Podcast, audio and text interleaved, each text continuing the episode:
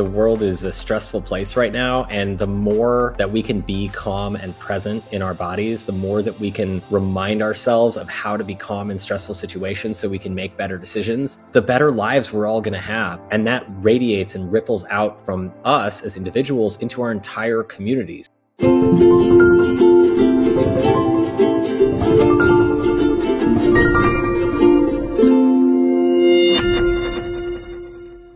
Hello, everyone. I'm Dr. David Perlmutter. Welcome again to the Empowering Neurologist. One of the things that we've talked about uh, very often on our program is the importance of really reining in our various metabolic uh, variables, and things like sleep have a huge impact.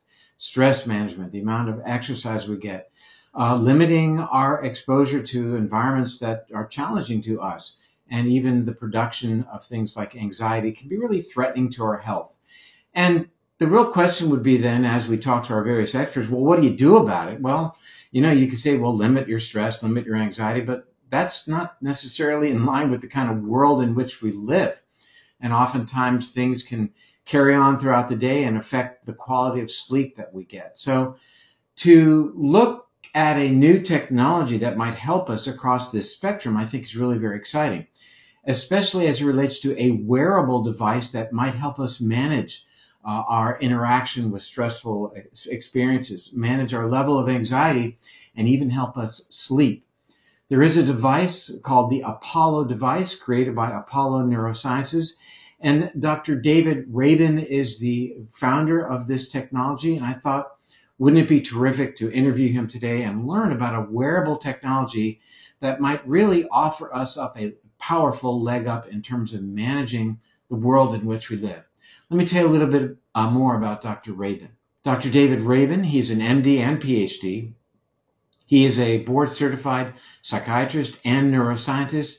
And as mentioned, he is the co-founder and chief medical officer at Apollo Neuroscience, the first scientifically validated wearable system to improve heart rate variability. And we'll talk about that today, focus, relaxation, and access to a meditative state by delivering gentle, layered vibrations to the skin.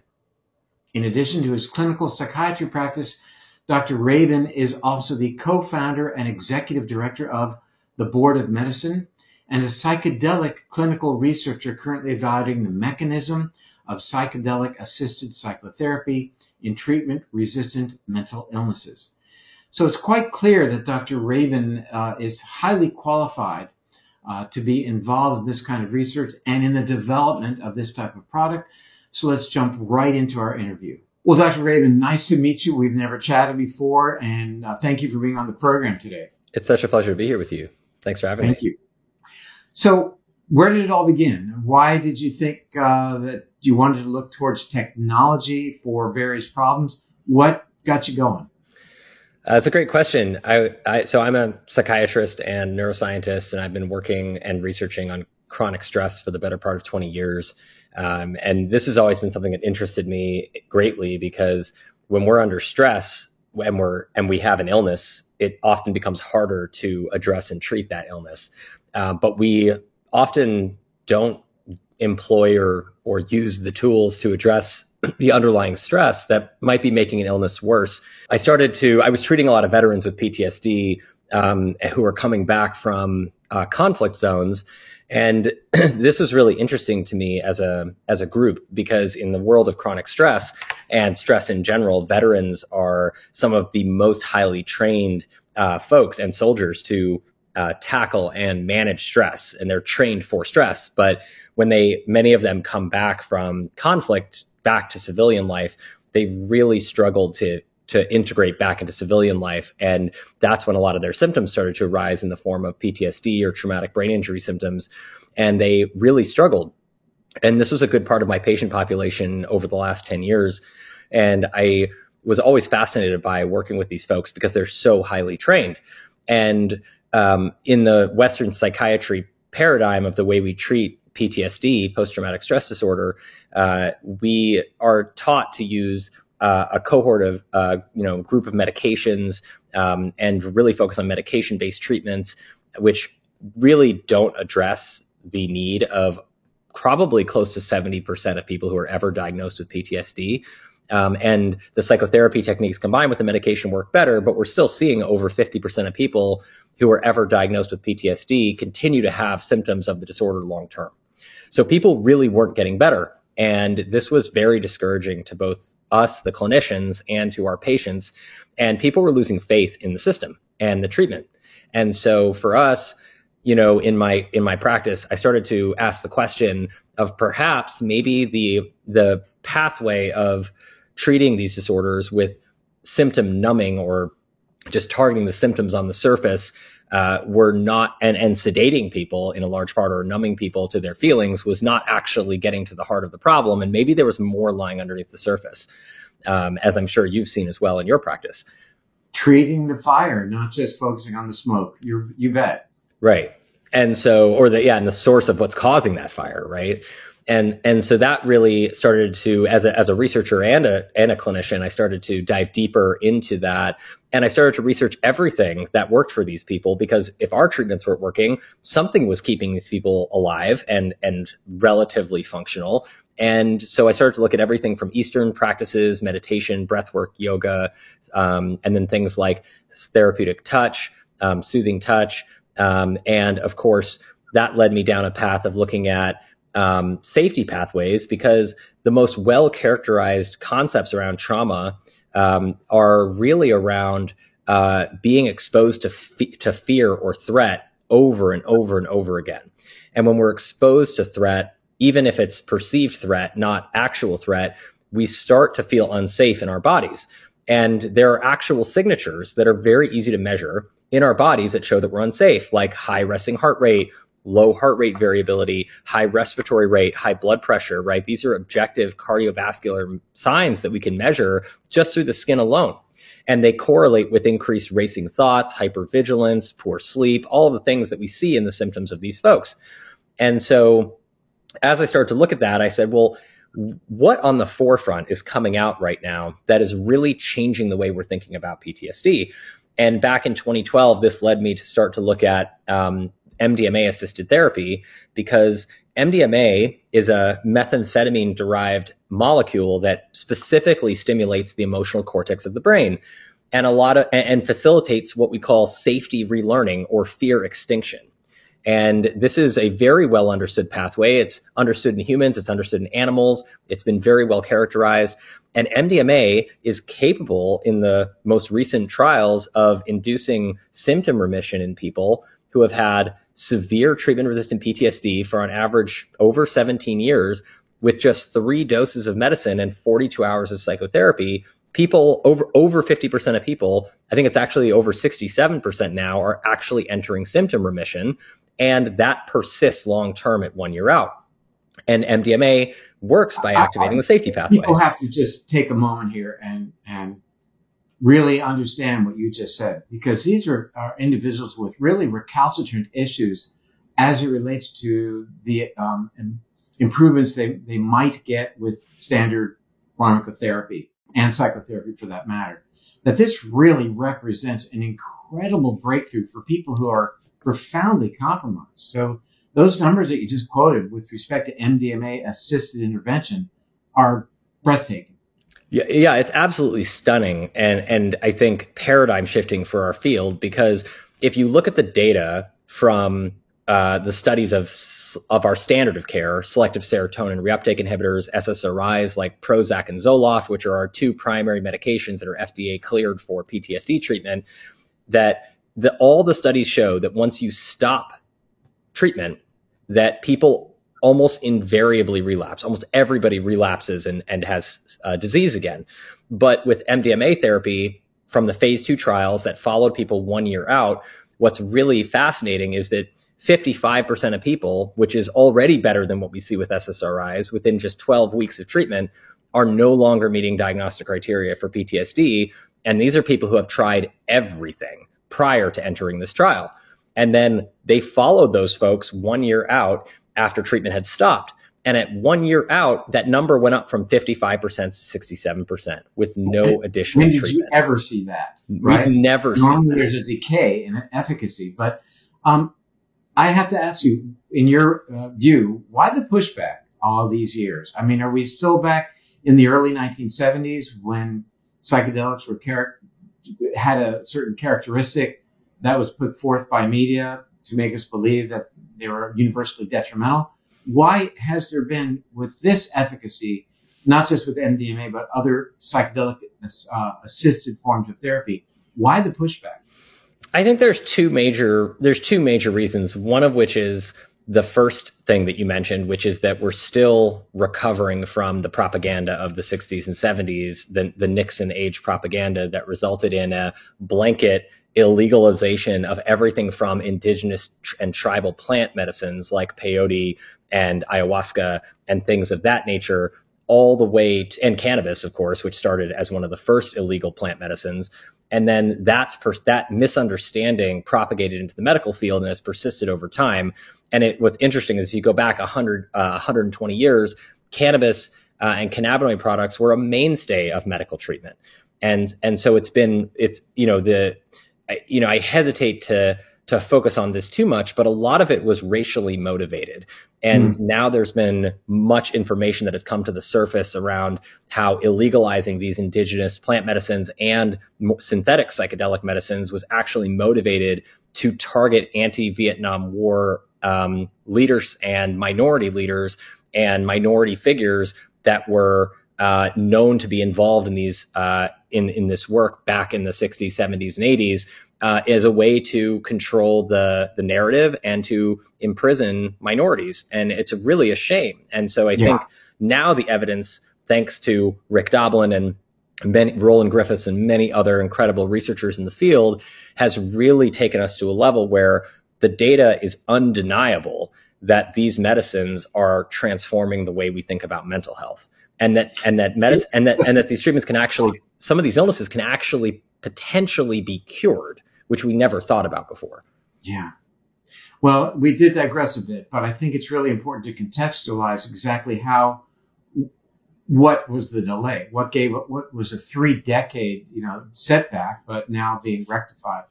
So let's continue. So we you you uh, embrace the validity of this type of psychedelic intervention, but you are looking at technology as well.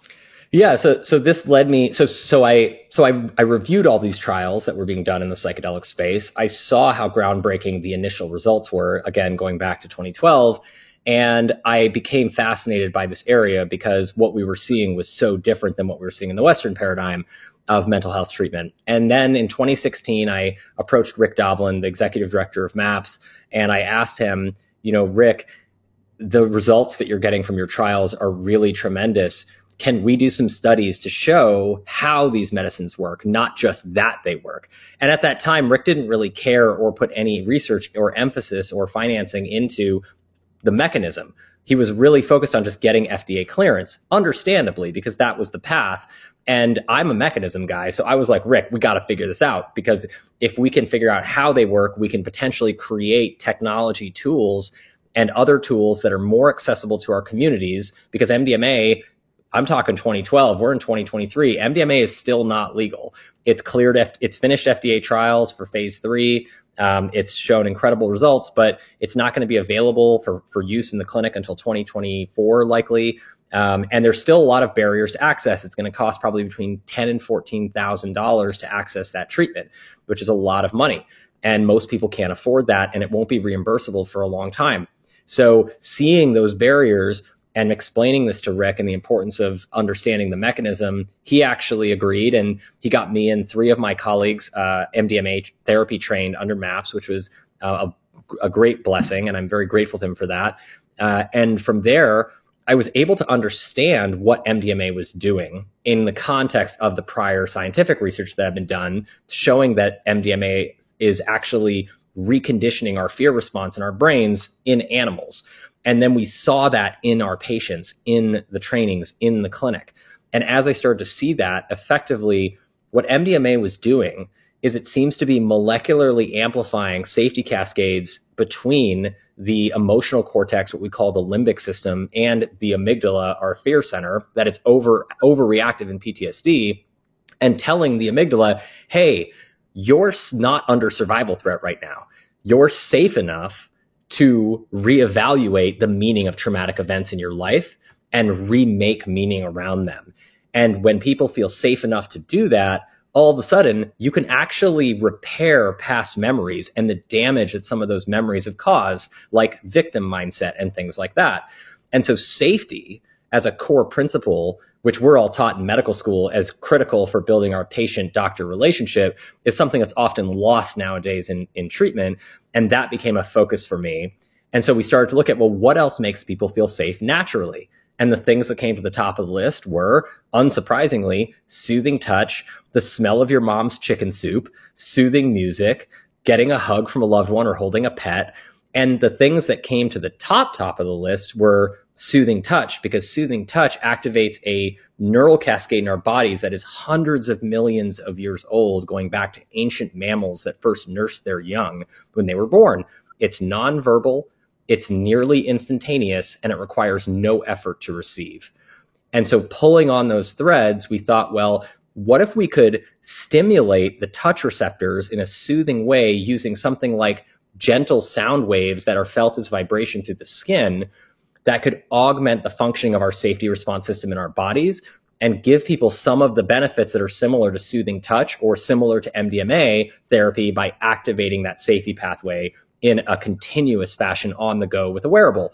And that ultimately became Apollo that was launched in 2020, uh, January 2020. Uh, that's, that's, quite a story. So you're, you're emulating here this, this uh, soothing touch as a way of allowing people to feel less fear, less amygdala activation, perhaps more uh, able to make better decisions because they're not uh, they're they're able to recruit more information by virtue of being not locked into amygdala type responses, but being able to access more sophisticated parts of the brain, the prefrontal cortex, and make better decisions, calm down and get on with life in a non-pharmaceutical way by emulating the comfort and the security that we get by being stimulated with sound waves.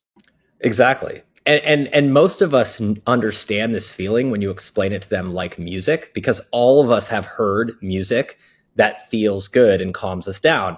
When you're having a terrible day and you're driving home stuck in traffic and your favorite song comes on the radio, you're you're in it with the music, right? And you start your shoulders start to come down, you start breathing a little slower, your heart rate comes down, your thoughts start to slow down, and and you start to feel a little bit better, even just a little bit and almost every person I've ever met can recall an experience like that. It's very familiar. And so music and sound has a historical lineage in our society of being a tool that helps us to recover. And so we thought as musicians, neuroscientists, psychologists, psychiatrists, et cetera, can we take what we know from the neuroscience of music, apply it to an understudied field of, of, of touch? And then just compose music for the skin as the sensor rather than the ears because we need our ears for everything. So if you could deliver it to the skin, then you can give it to people on the go and they can take it with them wherever they are. And ultimately, we've seen the same benefits that we see with soothing touch or soothing music, like decreased heart rate, decreased respiratory rate, decreased blood pressure, increased HRV, relaxation of the body, shoulders, back, uh, muscle tension, decrease in racing thoughts, improvement of clarity, decision making, cognitive performance, and recovery, because we're just targeting the same pathway by following those nervous system lines that go throughout our bodies that have evolved over hundreds of millions of years. It, it, it's it's very soothing and very calming. I, I generally I don't think that I have a high degree of anxiety, for example, when I'm interviewing smart people like you on my podcast. I'm wearing the Apollo device right here. And I have to tell you, at, it's sort of cycling through a vibration. Uh, you know, it's, it's time on, time off, time on. And I don't know, is it emulating the sound of my mother's voice when I was in, you know, in the womb? Uh, but there's something about it that is very, very calming. And I know that, uh, aside from sleep, we'll talk about that in just a minute You're, you mention or talk about the notion that even during the day in stressful situations, uh, in social situations, etc. In fact, th- it's programmable. Uh, that it can you have energy, uh, social focus, recover, calm, unwind, uh, fall asleep. You know, various modes that uh, you're able to set the device for. Uh, and so, how do you work with the variables, the time on, time off, the intensity, etc. How do you determine what is the recipe for each of these goals that you're trying to accomplish? That's a great question. Um, so I think the first step was again looking, starting with the neurobiology, right? So if we understand how our brains and bodies evolved to function and where those nerves start and where they end in the brain, then it's actually by reverse engineering the touch receptor system that, that helped us to understand what feels soothing to us. And what feels soothing to us is what activates our touch receptors. There's about five to seven touch receptors that are really critical throughout our whole bodies. Uh, and by activating them at the rhythm that they like to be activated at, which is that rhythm of the up and down wave that you mentioned uh-huh. That that particular rhythm is a rhythm that allows them to continuously receive soothing input without becoming desensitized. And so that was really important because if you deliver the same solid tone to the body, like, or, or a very fast notification based vibration to the body, the body either becomes tolerant or agitated. And that was not what we wanted. We don't want to cap- captivate somebody's attention and make them uncomfortable. We want to help them be passively more present and mindful in the moment. And so that actually starting there at the at the neurophysiology of how these this touch receptor system works and how it interfaces with the emotional brain, that was where everything began. And then that went into effectively a whole lot of Thomas Edison style clinical trials where we made lots of different vibration patterns that were everything from cell phones, similar to cell phones to similar to massage chairs to these patented vibrations that became Apollo. Um, and we tested them in double blind randomized placebo controlled crossover studies with placebo, active controls, inactive controls, and then the actual Apollo vibrations. And everybody in the trials, not knowing what they were getting, experienced all the vibration patterns and had to had to perform stressful tasks in one arm, and in the other arm had to just tell us subjectively how do you feel on a on a spectrum of rating energy to mood. And then we we saw that people rated actually relatively consistently within 30 seconds. 80% of people could rate accurately the same in the same range. So we then took everything that was rated as unpleasant and uncomfortable out and then fo- zoomed in on everything that was rated as pleasant, comfortable. And then we saw that those vib- vibration patterns were actually increasing heart rate variability within three minutes and under stress and increasing cognitive performance up to 25%.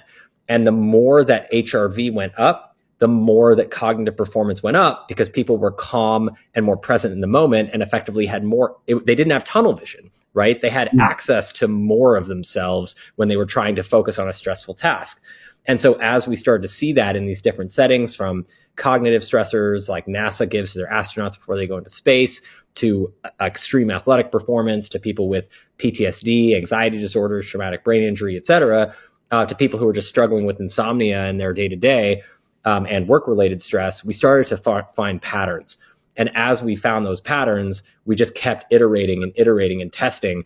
And it was this testing across thousands of people over the time between 2016, 2017, and 2020 when we launched the product that ultimately steered us and helped us to understand that we actually respond very similarly to vibration across the board in humans. And our touch receptors all work relatively the same and that when you deliver the right signal to the body, it actually induces a state that's called cardiorespiratory resonance, which is what happens to our heart and lungs when we enter into a meditative state, which means about five to seven breaths per minute. It means you can breathe slower and meditate slower. You can breathe faster and meditate with faster breath, but five to seven breaths per minute is a sweet spot that was discovered by biofeedback research over the last 60 years that is where our heart rate variability starts to trend up within three minutes and where our cognitive performance and our mood and our anxiety start to improve.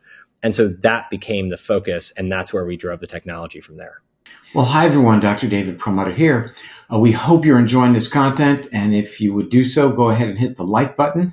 And if you're not already a subscriber to our channel, please consider doing so. Uh, we're really grateful to have you as part of our community, so let's get right back to the presentation. You mentioned this metric uh, heart rate variability. We've talked about it on this program before as an indicator uh, uh, that is associated with positive uh, health uh, parameters. The higher it is, and it's basically the the variation in the time between one heartbeat and the next. To be very simple about it, and the idea is we want that that variation uh, to be higher. The higher the number, seemingly the better it is. It does get lower and lower with age. Uh, it's one of the uh, metrics that we get when you look at your sleep metrics, for example, with an Oura ring. Uh, and people may wonder, well, gee, what is this HRV thing that, uh, that I'm looking at? We've been looking at heart rate variability for probably 20 years now as it relates to stress and as it relates to interventions like meditation that can help increase heart HRV or heart rate variability. But you're able to demonstrate some pretty significant improvements in HRV with using the Apollo device. Yeah, HRV was a key metric for us because when we first started working on this technology, which which now of course is a consumer wearable, it's not a medical device, but um, because it had it was so safe and and accessible to everyone, um, and most of our early users were healthy and not sick, so that um, steered us towards the consumer market. But HRV became really interesting because the things that that if you have low heart rate variability, as you mentioned earlier um, having low heart rate variability in the documented scientific literature increases your risk of getting sick with mental or physical illness. It, decre- it, de- it negatively correlates with longevity. So the lower your HRV, the more likely you are to not live a long, healthy life. The more likely you are to make mistakes. The lower your vagal tone is, so the so the lower your recovery nervous system activity is, and uh, the more emotionally reactive and irritable we are. And so low HRV predicts all of these things. And when you start to apply that to uh, clinically sick populations like people with cardiovascular disorders or chronic pain or depression, anxiety, PTSD, almost all of these folks have HRV that is in the pits. It's like the amongst the lowest that we see. And when people have low HRV, and PTSD is one example, it low HRV predicts a poor treatment response. And so we thought, well, if HRV is a sign, which we know it to be now, that our stress response system, our sympathetic fight or flight system is getting too many resources. It's overactive too much of the time. And our vagal parasympathetic recovery system is underactive uh, in those states. Then if we deliver more safe stimulation to the body in any form, breath work, mindfulness yoga practices, movement, soothing touch, right? Apollo vibrations, soothing music, it should increase HRV. And overwhelmingly, it does. So, looking when we were studying Apollo, looking at what happened to HRV was a huge metric of importance for us because if we're improving heart rate variability, we should improve symptoms, we should improve cognitive performance, we should improve physical recovery and all the things that go along with having better vagal tone and more recovery nervous system activity. And that's exactly what we saw. And that was a really exciting finding because up until the point that we just made that discovery in, I guess it must have been 2018 now, um, there has never been a technology that you can just strap onto your body or use without effort that increases heart rate variability. There has never been anything that has ever been able to do that. Um, it, all, all the tools that increase heart rate variability require a substantial amount of effort on the part of the user. So for us, that was a huge, huge uh, uh, target for us. And it really helped us to understand in the body what's actually happening when people are saying, I feel better, or I'm performing better, or I'm less stressed. Well, your HRV is going up. And now we can track that over time using other wearables and in the lab.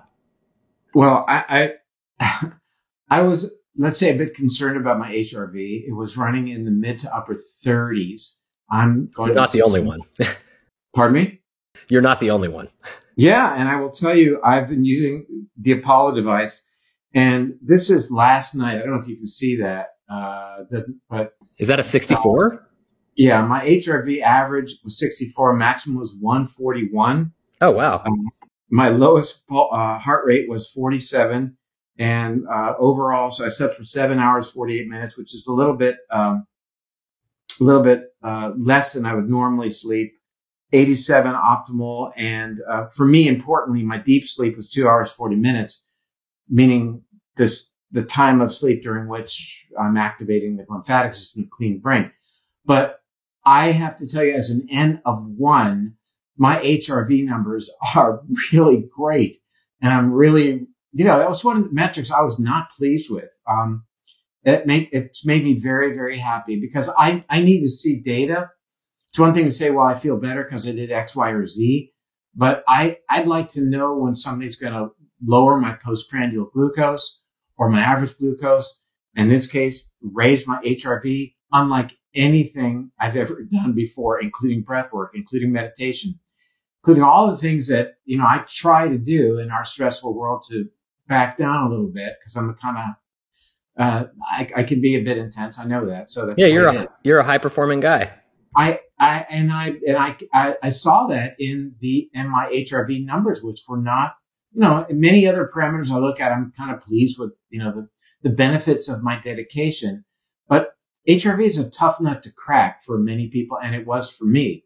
But I'm going to give you a lot of credit for your uh, device here because you see what my HRV is doing now, and I am really very happy about that because, like you said, I know the health and illness implications of a lower HRV, how, uh, heart rate variability. I'm, I'm emphasizing that because I really want our viewers to get that. If you wear an Oura Ring and many other devices now these days, I think even the Apple Watch may give you HRV, yep. newer ones. But uh, this is a really good thing to know because it has implications for your metabolic health and your immunological health. And if you know you've been following the science, that's where it's at for heart health and brain health and uh, mood stabilization, mental health, if you will. Um, so uh, I want to thank you for that because uh, that was for me um, a bit of an epiphany. Yeah, that's that's amazing to hear. I mean, that automatically puts you into one of the top responders because you're getting like two to four x your baseline HRV from using Apollo. So that, and I think that tells a really interesting story that we see all the time, which is that I think also as you alluded to earlier, we don't necessarily realize how stressed we are or how much stress we carry with us on a regular basis because we've adapted to it for so many years. We've just become accustomed to it. And so that's, that's, you know, we just don't realize that we're carrying that load with us until the load is lifted off. And then you're like, oh, wow, I feel so much lighter, right? I feel so much more rested. I feel so much more clear.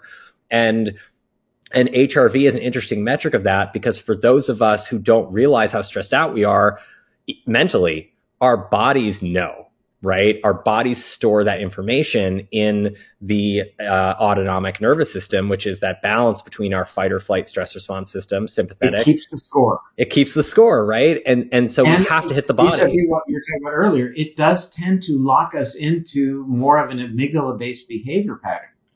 Exactly we see the world as threatening no matter what.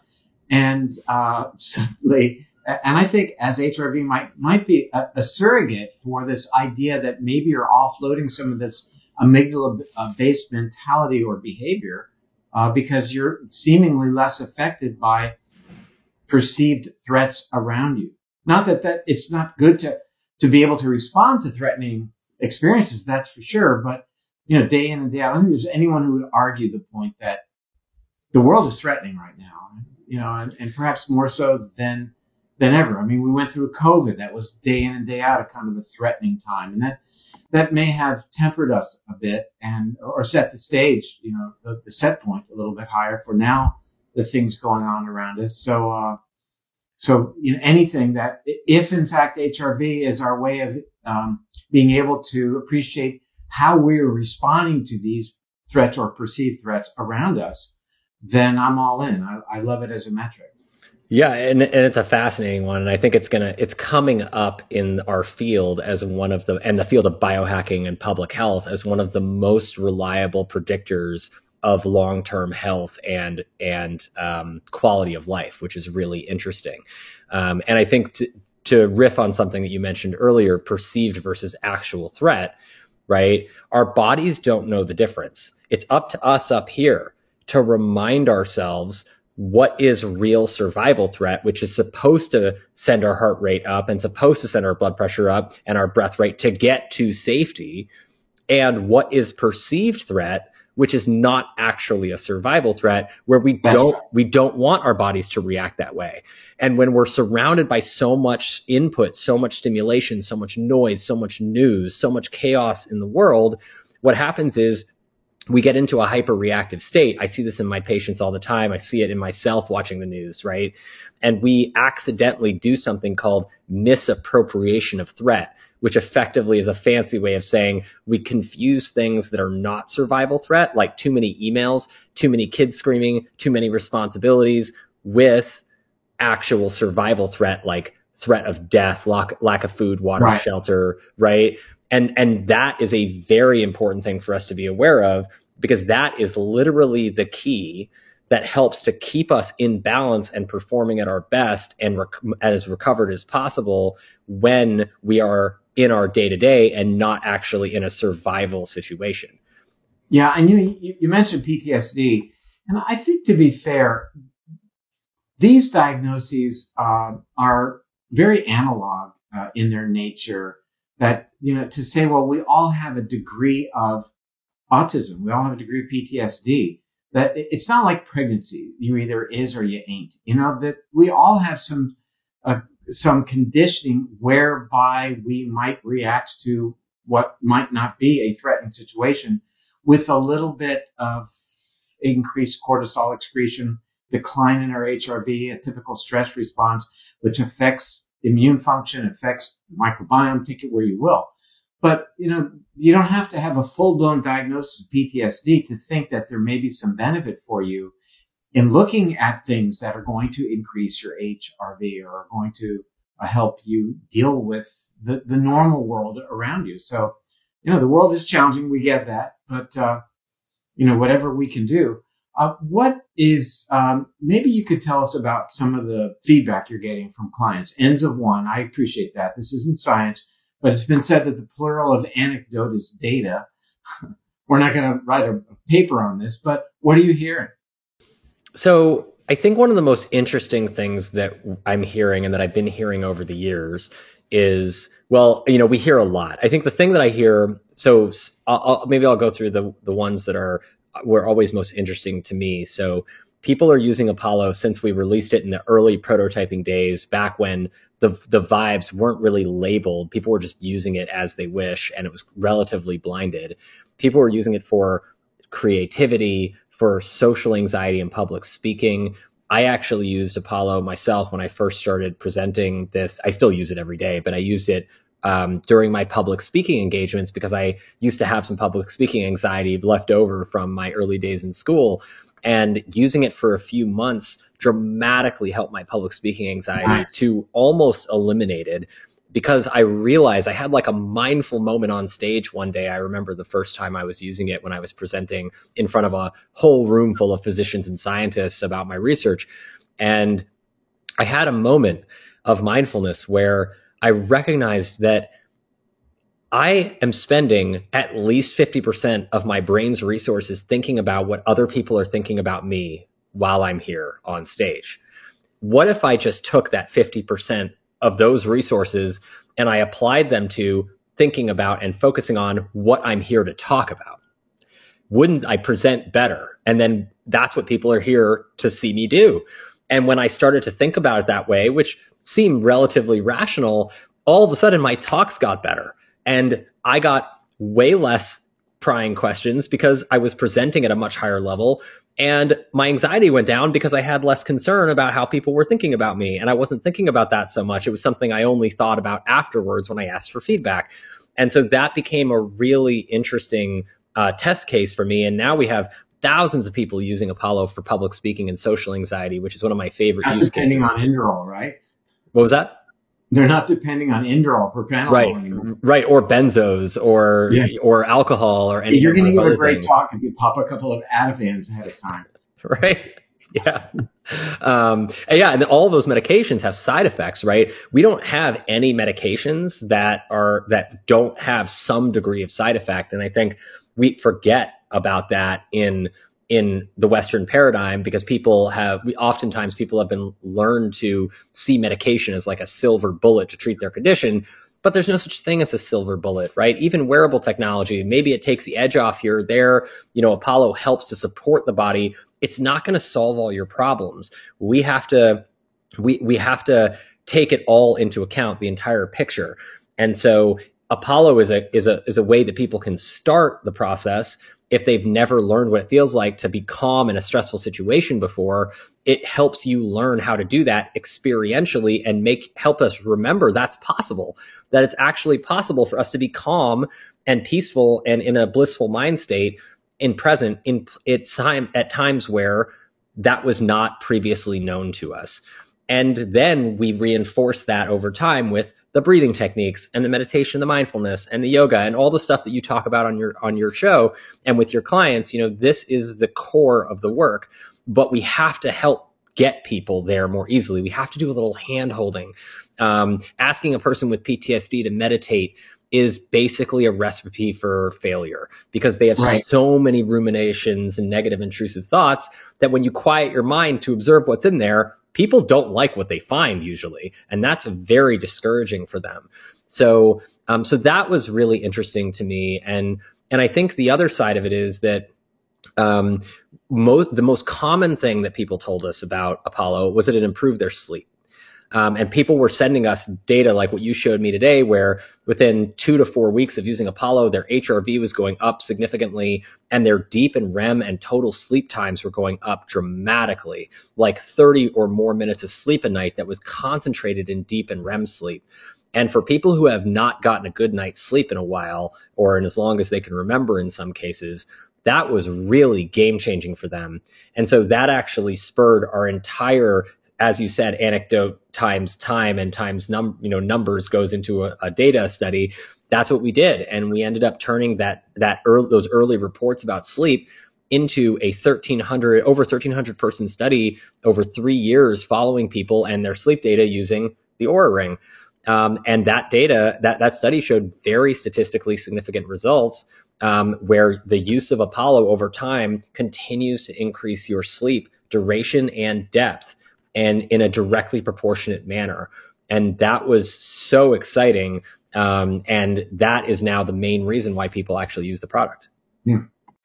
Well, especially when what you know, you look at alternatives. Yes, there's melatonin, but a lot of people still seem to reach for a, a pill, for a pharmaceutical, and you know, we could have a discussion in terms of what are the long-term consequences of that and the quality of sleep that is not actually uh, received in the time we have left, a couple questions I want to ask you. One thing I, I, tend to ask a lot of our guests who are in development of this type of, uh, of technology, what happened that was unexpected? What did you learn along the way that was just an aha moment, an unexpected uh, discovery? You mean other than than the discovery itself working, which is so unusual? well, you know, all the good stuff. Yeah. But, you know, I, you know, what was what happened that you went, gosh, we never would have predicted such and such.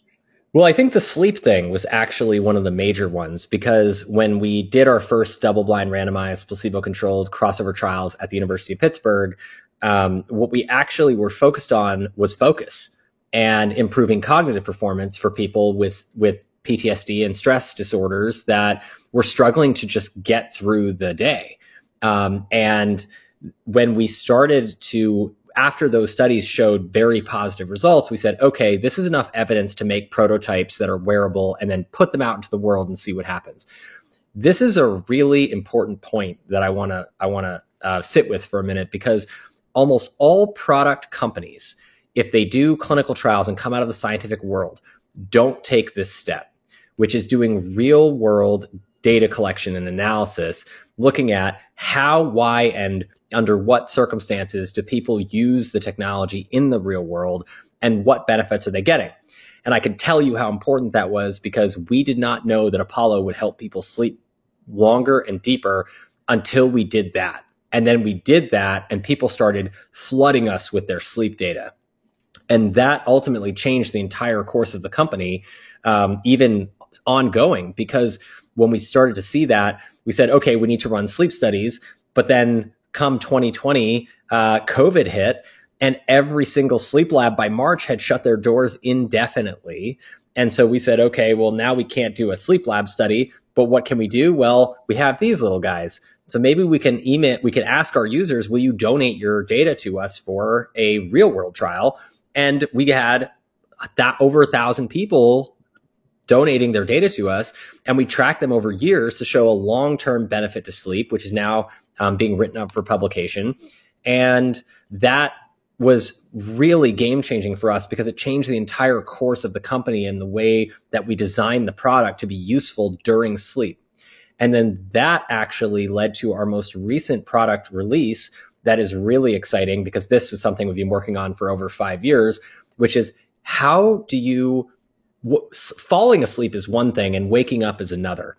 But what in, what about in between, right?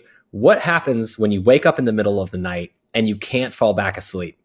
There are very, very few tools. There are almost, there are basically no medications that work for that because they all create grogginess the following day, um, which is very undesirable. So how do we, and can we do anything for unwanted middle of the night wake ups? And so we thought, well, what kinds of things work to help with that when you're unconscious? AI, right? AI has a particular use case where it can run processing when we are completely unconscious, asleep, what have you. And so we started developing AI algorithms and training them based on the sleep data we collected from the real world to train Apollo how to track sleep as well as any other consumer sleep tracker, which it now does, and training Apollo to detect when you're about to wake up in the middle of the night using AI, predictive AI, and then turn on gentle mm. vibes when you're asleep that actually interrupt unwanted middle of the night wake ups. And to give you an idea of how impactful that is, we saw in our just using Apollo by programming it manually, people were getting up to 30 more minutes of sleep a night. Using Apollo with the AI that does this detection and response automatically to keep you asleep in the middle of the night doubles that. So people are getting over 60 minutes more sleep a night because they are not waking up and not having that racing thoughts. Oh my God, I have to think about all these things. I have work tomorrow. I can't fall back asleep. People are staying asleep.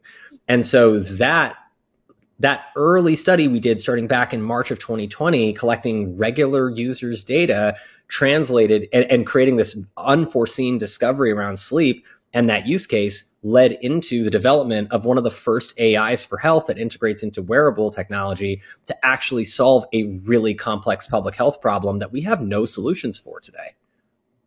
And that is lack of enough restorative, high quality sleep. Yep. We've talked about it at length on this program as a risk factor for any of the cardiometabolic issues. I don't like the term cardiometabolic is it neurometabolic? Is it immunometabolic? I mean, metabolic issues and the wide net that uh, they seem to throw these days. All of the above. So, great work, man. I got to tell you, this is, uh, it's really on the edge. And what I love about what you're doing is that you're moving. You, you keep the ball rolling and who knows what's next. You know, you're going to avail yourself of other types of technology and incorporate into the Apollo device. And, you know, for all of us who are wearing uh, Apollos, um, we look forward to that. And, uh, and thank you as well for my improvement in HRV. I sure do appreciate that. It's absolutely our pleasure. I mean, you know, as you said, right, the world is is a stressful place right now, and the more that we can be calm and present in our bodies, the more that we can remind ourselves of how to be calm in stressful situations, so we can make better decisions the better lives we're all going to have. And that and that radi- radiates and ripples out from us as individuals into our entire communities. When we feel safer in our own skin we're able to connect with other people more effectively. We're able to build more deep meaningful relationships with other human beings because we're not so afraid of taking that chance. And, and it's not just with people it's with the the planet itself. We define this in the book uh, brainwash that I wrote with uh, Austin Perlmutter, our son.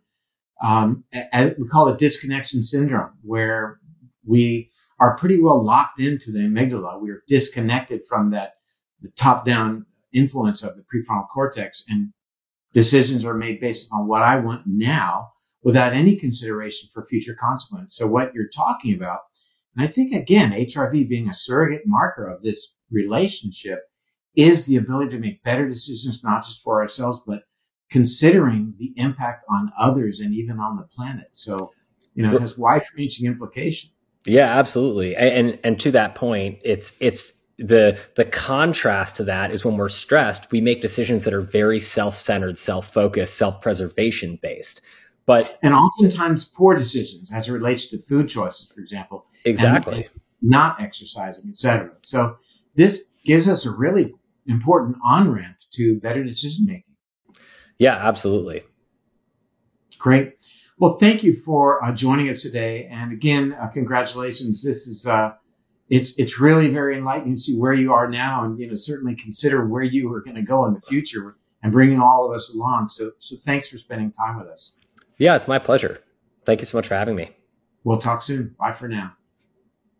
Well, that was uh, fascinating, wasn't it? We learned that simply uh, the application of this device can have wide ranging effects that are scientifically documented on our physiology, which are really, really positive, especially these days. So thanks to Dr. David Rabin for joining us today on the program. We'll be back soon. I'm Dr. David Perlmutter for the Empowered Neurologist program. Bye for now.